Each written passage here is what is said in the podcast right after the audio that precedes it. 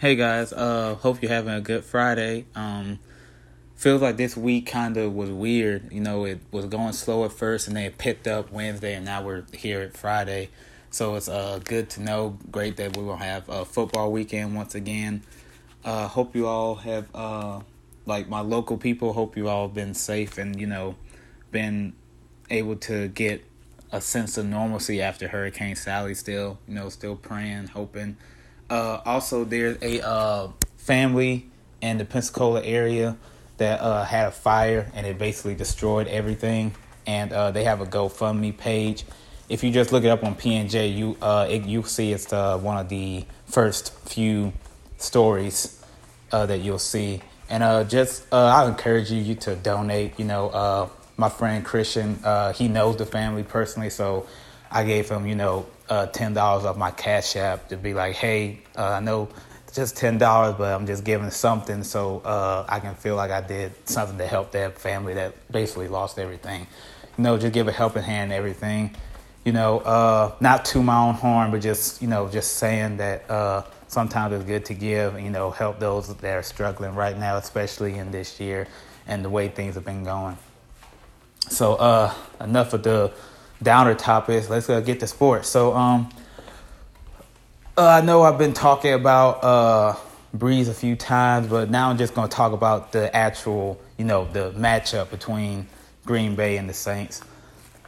So basically, you have a team in Green Bay that's now that's leading the league in points with 42 points a game, and then you have, uh, you know, Brees and company who has basically not looked as good, I would say, on offense that we're used to seeing in the 15 to 16 years he's been with the Saints. So it's just uh, weird to see, you know, that little decline of our offensive firepower. And again, I, you have to take into all account the uh, the reasoning. You know, no preseason, no no real OTAs, no spring OTAs. You know, a bunch of uh, rookies came in the mini camp, didn't have really a mini camp for them.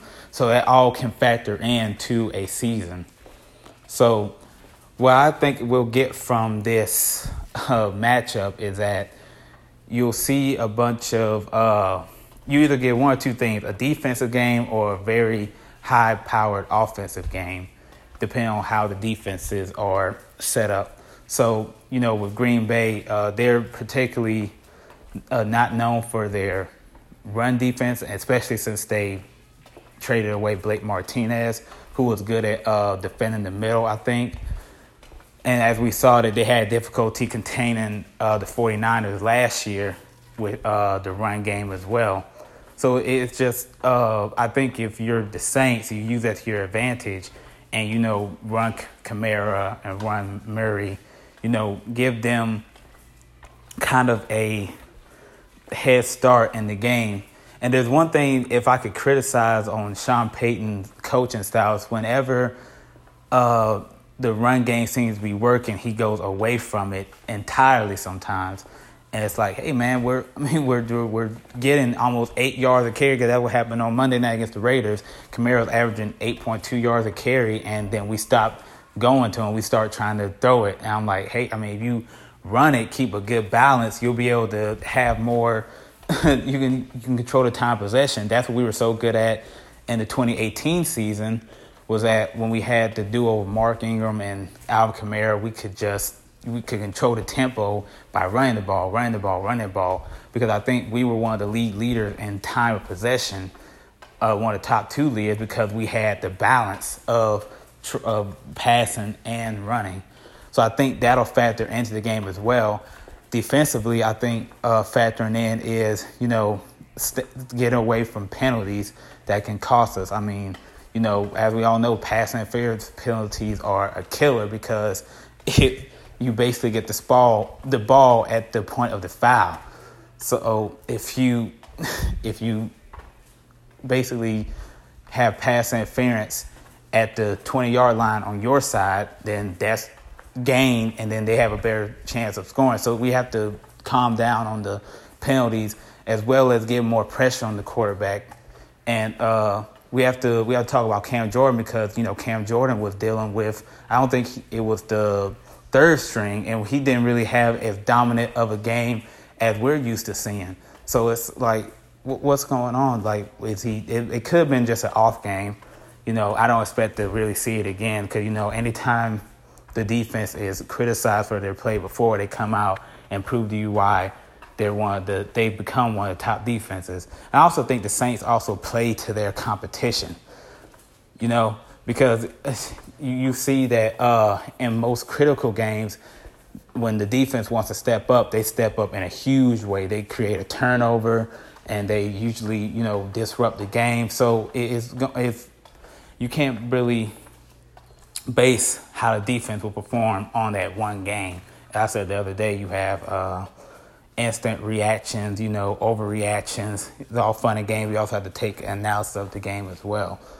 So I think that's a pivotal part of the game as well. And also just how the quarterbacks will do. I mean, will Drew Brees step up and be the Drew Brees that we all knew the past few years? Or is he still going you know, look kind of shaky?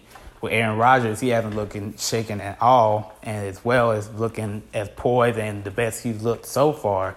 You know, like I said yesterday, with him having that inkling of, hey, they brought a quarterback in, so I need to actually perform and show them that I still have it in the tank left at 36 years old. So that's all interesting scenarios. So, I, but I think if we could be able to get pressure on Rodgers and get uh, him uncomfortable and get him to throwing passes he's not used to throwing, that, that I like our chances of winning that game. Uh, it's going to be Sunday night prime time, you know, at uh, 7:20. I don't know if there will be fans allowed there. Uh, they said they're going to try to incorporate some fans the third week. I haven't heard anything about it, but uh, either way, I mean, it'll be a good game to watch. You know, we were used to seeing there's something about the dome field advantage. You know, when when it's rocking, it's rocking. You know, and, and, I watch it at home, and you can always feel like you're at the game with the surround sound, and the, the fans are loud. So again, that's another thing that's uh, COVID's taken away is kind of that feel of home field advantage, and it's almost like the players are in practice and just everything in that nature. But it still will be a fun matchup either way. I'm looking forward to it, and I hope it'll be as hyped up as it's supposed to be. And uh, a little notion of last night's game, the Lakers and Nuggets. Uh, Lakers came out with the close victory. Uh, how about Jamal Murray? Jamal Murray just been balling his heart out, you know, and making basically prayer shots, which just don't make sense, and it's just nothing but net. So it's just like if the Nuggets don't you know, come back from that 3 1 deficit, which I, I, don't think they will because, you know, the Lakers uh, know how to close out. But we'll see. But if they don't come back from a 3 1 deficit, you have to give kudos to Michael Malone, Jamal Murray, that young core of just showing the greatness of not giving up and of always being uh, prepared to play till the last second, you know. So I think if they keep that young core around them, they'll be able to get even farther than they did this year and maybe be able to win a title sooner or later. There's a lot excuse me, there's a lot of good upside to this team, uh, win or lose, when they play next time. And then tonight you have the uh, Celtics and the Heat. You know, uh, Tyler Herro having that 38 point game, which was the best. He even shattered the great D Wade's record. And it's like, man, you're seeing a lot of these records getting killed. And we're not talking much about how this bubble has actually improved players, it seems like, because there's no such thing as home field advantage in the bubble because you're all playing in the same arena, basically. So it's like, it's you, it's me against you. It's our best ball against your best ball. There's no fans to distract us.